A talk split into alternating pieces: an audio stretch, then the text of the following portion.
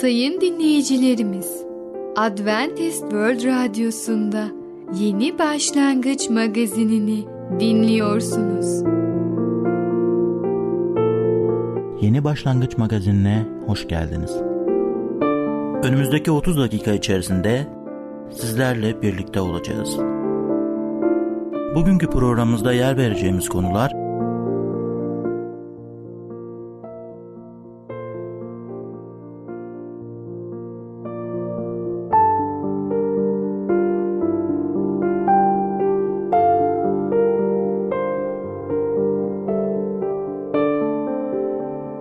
Adventist World Radyosu'nu dinliyorsunuz.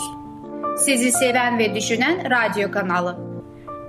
Sayın dinleyicilerimiz, bizlere ulaşmak isterseniz e-mail adresimiz radio.umutv.org radio.umutv.org Bizlere WhatsApp yoluyla da ulaşabilirsiniz. WhatsApp numaramız 00961 357 997 867 06 00 961 357 997 867 06 Şimdiki konumuz başarının ölçüsü. Başarıyı neye göre ölçeriz? Merhaba değerli dinleyicimiz. Başarılı Yaşam programına hoş geldiniz. Bugün sizlere başarının ölçüsü hakkında konuşacağız. İlk önce Yeşu 1. bölüm 8. ayetten okumak istiyorum. Şöyle diyor kelam. Tümünü özenle yerine getirmek için gece gündüz onu düşün. O zaman başarılı olacak ve amacına ulaşacaksın. Kalabalık bir kilisinin vaizi küçük bir Hristiyan grubun önünde konuşmaya çağrılmıştı.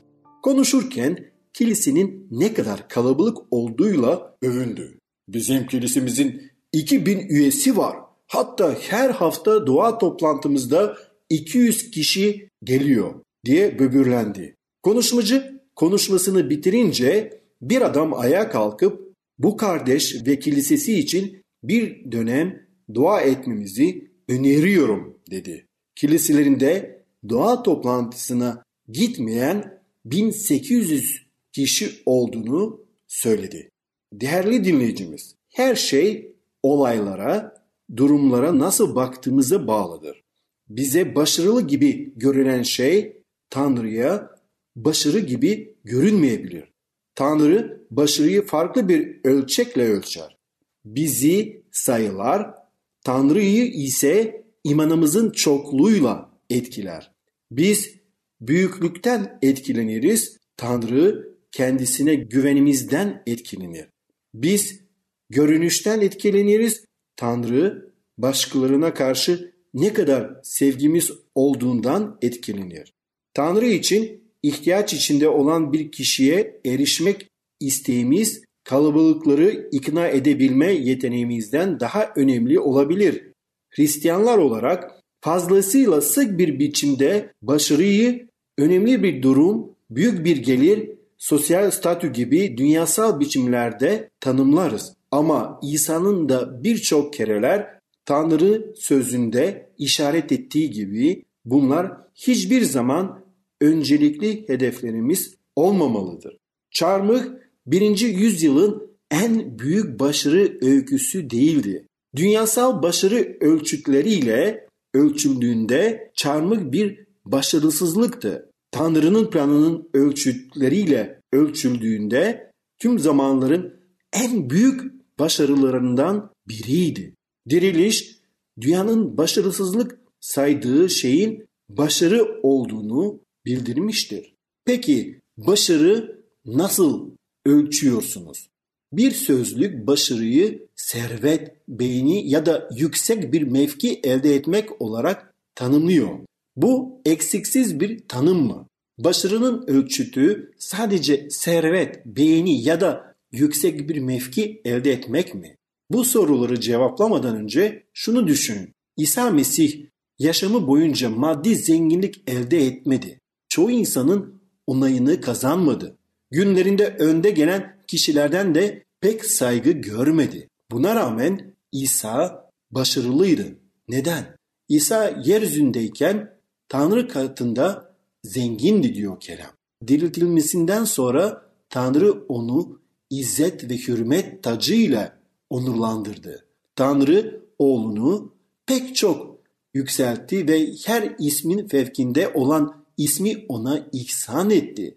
İsa'nın izlediği yaşam yolu Tanrı'nın yüreğini sevindirdi. Yeryüzündeki yaşamı başarılıydı çünkü amacına ulaşmıştı.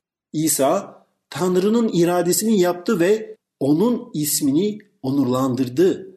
Tanrı bunun karşılığında onu hiçbir akademisyen, politikacının ya da spor yıldızının asla sahip olamayacağı bir şekilde servet, beyni ve yüksek mevkiiyle onurlandırdı. İsa gerçekten de yeryüzünde yaşamış en başarılı insandı.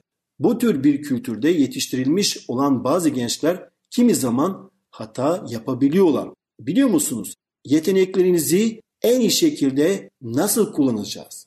Tanrı'ya iman edenler arasında yetenekli pek çok insan var. Bazıları göze çarpar zihinsel yeteneklere, bazıları da el becerilerine sahipler. Tüm bu yetenekler herkese hayat, soluk ve her şey veren Tanrı'dan gelmektedir. Yaşam olmadan bu yeteneklerin hiçbir değeri olmazdı. O halde adanmış yaşamamızı Tanrı'nın hizmetinde kullanmamız çok yerindedir. Yetenekli genç bir adam tam bunu yapmaya karar vermişti. O milattan sonra birinci yüzyılda yaşadı. Tanınmış bir ailenin ferdiydi ve gençliğini Kilikya'nın ünlü Tarsus kentinde geçirdi. Doğuştan Yahudi olmasına rağmen babası yoluyla Roma vatandaşlığı aldı. Bu ona birçok haklar ve ayrıcalıklar tanıdı. Büyünce zamanın en önemli profesörlerinden birinden Gamaliel'den hukuk eğitimi aldı. Öyle görünüyordu ki kısa süre içinde servet, beyni ve yüksek mevki elde edecekti. Kimdi bu genç adam? Onun adı Saul'du. Saul, İsa'nın bir takipçisi oldu ve en sonunda ona Resul Pavlus dendi. O başlangıçta tutkuyla bağlı olduğu hedefleri bir kenara bıraktı ve tüm yaşamını İsa'nın bir öğrencisi olarak Tanrı'nın hizmetine adadı seçkin bir avukat olarak değil, iyi haberin gayretli bir vaizi olarak tanıdı. 30 yıllık tam zamanlı vaizlik hizmetinden sonra Pavlus Filipi'deki dostlarına bir mektup yazdı. Bu mektupta İsa'nın bir öğrencisi olmadan önce başarılarını özetledikten, özetledikten sonra şunları söyledi. İsa Mesih'ten ötürü gerçekten her şeyi zarar sayıyorum ve süprüntü sayıyorum. Ta ki Mesih'i kazanayım. Evet Pavlus yaşamı için çizmiş olduğu yoldan ötürü asla pişmanlık duymadı. Pavlus'un Gamaliel'den aldığı eğitim hakkında ne denilebilir? Bu ona herhangi bir yarar sağladı mı? Evet, bunun birçok durumda iyi haberi savunup doğrulamakla katkısı oldu. Fakat Pavlus'un asıl işi iyi haberin bir vaizi olmaktı. Bu önceden aldığı eğitimin veremeyeceği bir şeydi. Demek ki biz de hayatlarımızı Efendimiz İsa Mesih'e teslim edelim ve onun yolunda yürürsek başarılı bir hayat sürdüreceğiz. İşte bu başarının ölçüsüdür. Değerli dinleyicimiz, bugün başarının ölçüsü hakkında konuştuk. Bir sonraki programda tekrar görüşmek dileğiyle, hoşçakalın. Programımızda az önce dinlediğimiz konu başarının ölçüsü. Adventist World Radyosu'nu dinliyorsunuz. Sizi seven ve düşünen radyo kanalı. Sayın dinleyicilerimiz, bizlere ulaşmak isterseniz e-mail adresimiz radio.umutv.org radio.umutv.org Bizlere WhatsApp yoluyla da ulaşabilirsiniz. WhatsApp numaramız 00961 357 997 867 06 00961 357 997 867 06 Şimdiki konumuz yoğun terleme ve sentetik C vitamini. Terleme geçer mi ve sentetik C vitamini zararlı mıdır?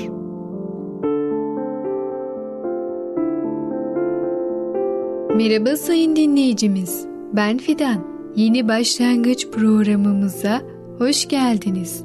Bugün sizinle birlikte yoğun terleme ve sentetik C vitamini adlı konuyu öğreneceğiz. Yoğun terleme ve sentetik C vitamini. Yoğun terleme, ellerim ve ayaklarımdaki yoğun terlemenin önüne geçemiyorum. Denediğim hiçbir yol bu sorunuma çözüm olmuyor. Bu yüzden fobiler geliştirdim ve dışarı çıkmaktan vazgeçtim. Çünkü dışarı çıkmak beni endişelendiriyor ve o zaman da daha çok terliyorum. Sizin de bu ve buna benzer şikayetleriniz olabilir. Öncelikle bazı psikolojik egzersizler yardımıyla sinir sistemimizi kontrol etmeyi öğrenebilir ve sürekli terleme sorunumuzu düşünmeyi bırakabiliriz. İkincisi, beslenme rejiminizdeki et miktarını azaltın. Çünkü derimizin kötü kokmasının nedeni yediğimiz etlerdir. Bedeninizi temizleyin ve ısı değişimlerine uyum sağlamaya alıştırın. Sabah akşam bedeninize ardışık, soğuk ve sıcak su tutmak suretiyle duş alın. İşte size istenmeyen ayak kokularından kurtulmak için bazı tavsiyeler. Bir miktar taze huş ağacı dalı alın. Dalları ezin ve ayak parmaklarınızın arasına koyarak çoraplarınızı giyin ve en azından iki saat bekleyin. Çorabınızın içine meşe odunu talaşı koyun. Çoraplarınızı bütün gece ayağınızda tutun. Sabah ayaklarınızı sıcak suyla yıkayın ve havluyla kurulayın. Bu işlemleri iki hafta süreyle gün aşırı uygulayın. Çoraplarınızın içine bir miktar borik asit tuzu koyup gece çoraplarınızı giyerek uyuyun. Sabah ayaklarınızı soğuk suyla yıkayıp durulayın. Bu işlemleri iki hafta süreyle gün aşırı uygulayın. 90 gün boyunca 5-10 saniye süreyle sabah akşam ayaklarınızı akan soğuk suyun altına tutun. Bu basit yöntem yalnızca aşırı terlemeye karşı değil, boğaz rahatsızlıklarına karşı da iyi gelir ve bunu bütün hayatınız boyunca rahatlıkla uygulayabilirsiniz. Sentetik C vitamini Sentetik C vitamini zararlı mıdır? Birincisi, çoğu vitamin bitkiler tarafından güneş ışığı etkisiyle biyosentez sürecinde oluşturulmuş bileşiklerdir. Bitkilerin içerdiği vitamin formları insan bedeninin kolayca özümseyebileceği şekildedir. Bitkiler ayrıca vitaminlerin tamamen özümsenmesine yardımcı olan bütün mineral tuzlarını ve bazıları hala bilinmeyen bileşikleri içerir. Bu nedenle sentetik vitaminlerin tersine doğal vitaminleri gereğinden fazla almak olanaksızdır. İkincisi, yapay vitaminler. Bedenimiz tarafından yabancı madde muamelesi gören, organik olmayan kristaloid maddelerdir. Bu maddeler bedenimizde güçlükle özümsenir veya hiçbir şekilde özümsenmeyebilirler. Özellikle metabolik bozukluklar varsa bu yüzden pek çok insan vitamin aldığında idrarının rengi değişir ve idrarı kokar. Mide bulantısı, halsizlik ve kaşıntı şeklinde vitaminlerin kabul edilmediğini gösteren tepkilere sık rastlanır. Üçüncüsü, yapay vitaminler almanın yan etkilerinden biri iştahın artmasıdır. Bunun nedeni bedenin yapay vitaminleri özümseyebilmek için fazladan mineral tuzlara, karbonhidratlar ve proteinlere ihtiyaç duymasıdır. Bitkisel esaslı vitaminlerin tersine sentetik vitaminler bu bileşenleri içermezler ve beden içgüdüsel olarak daha fazla yiyeceğe gereksinim duyar. Bu da şişmanlığa yol açar. Sentetik C vitamini diğer vitaminleri öldürür. C vitamini bedenimizde depolanamaz.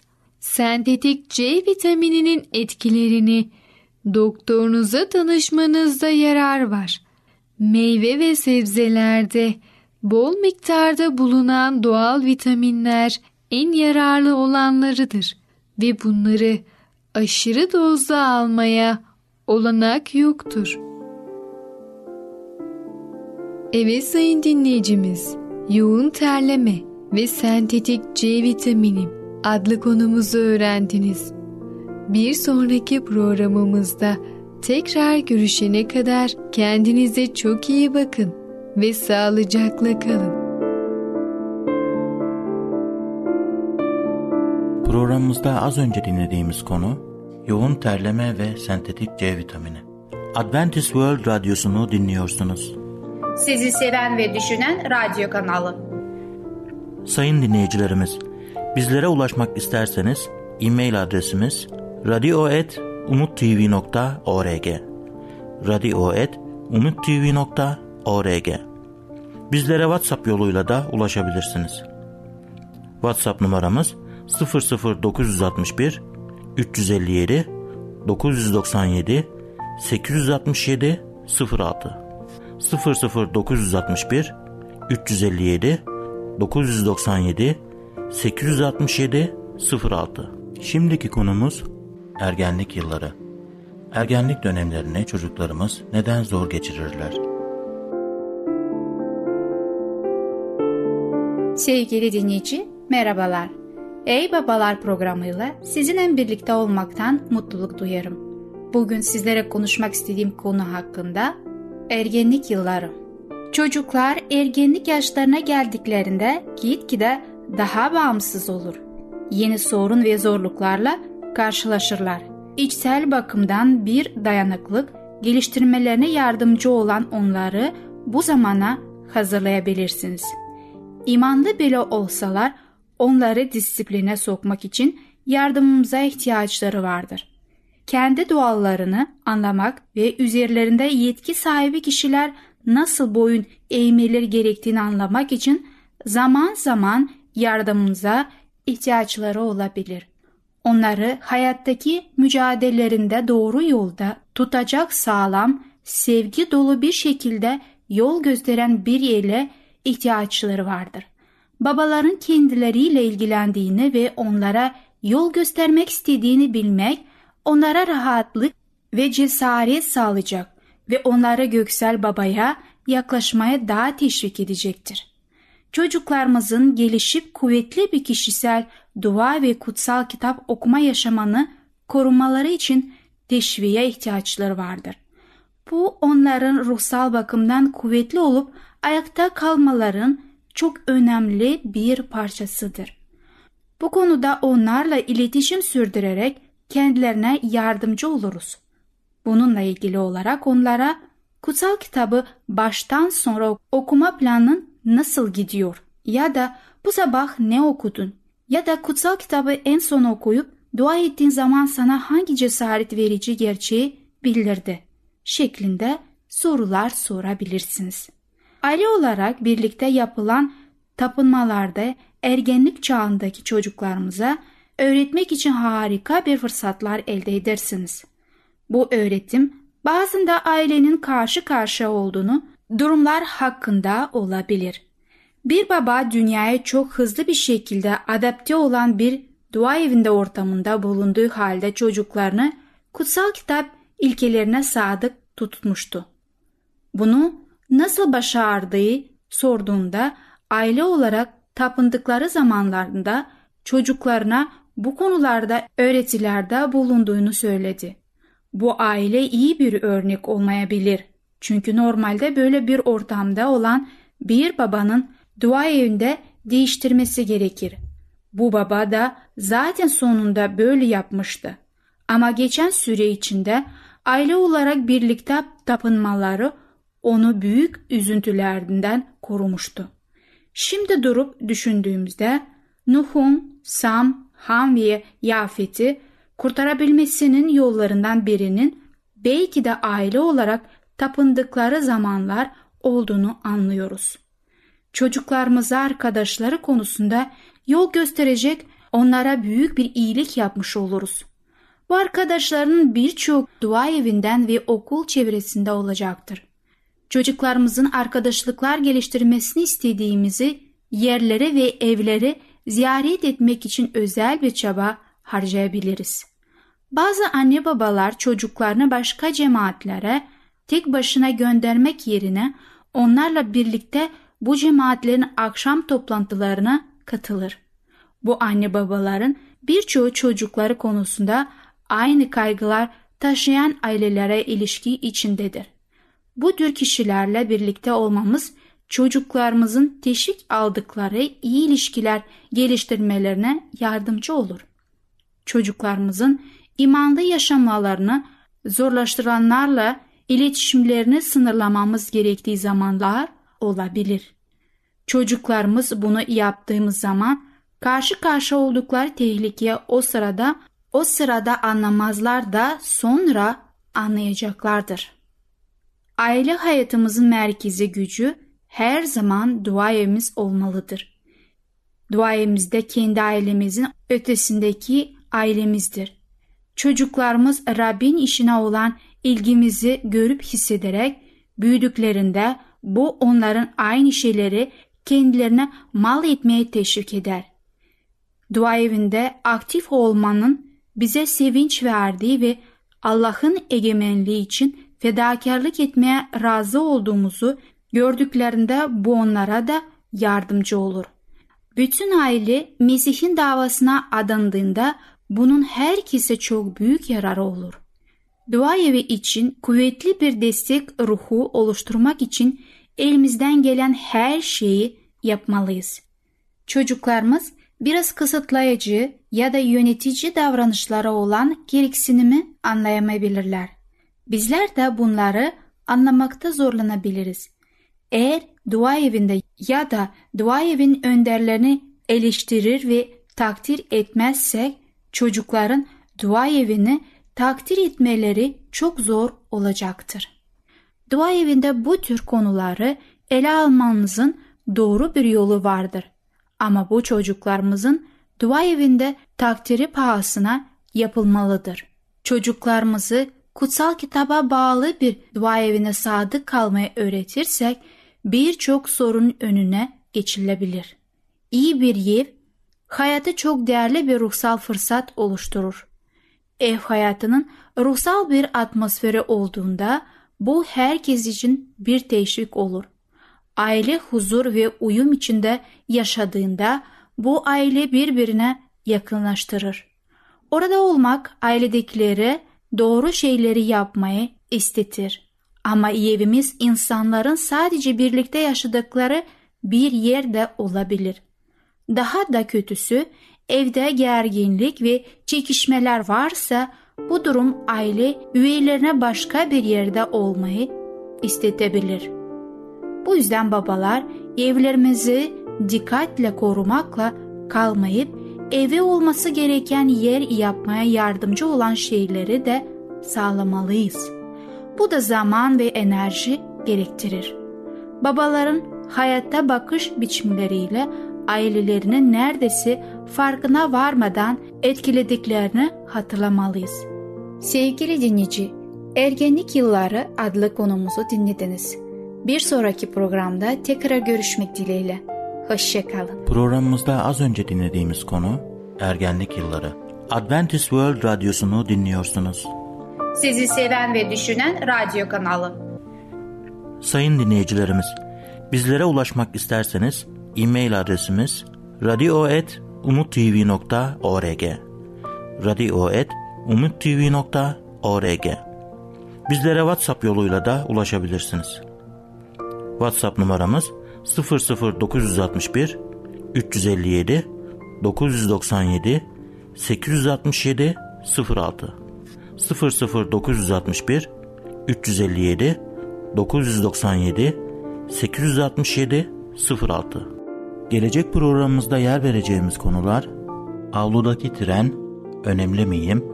Arayış Yeni Başlangıç adlı programımızı pazar, salı ve perşembe günleri aynı saatte dinleyebilirsiniz. Bir programımızın daha sonuna geldik. Bir dahaki programda görüşmek üzere, hoşçakalın.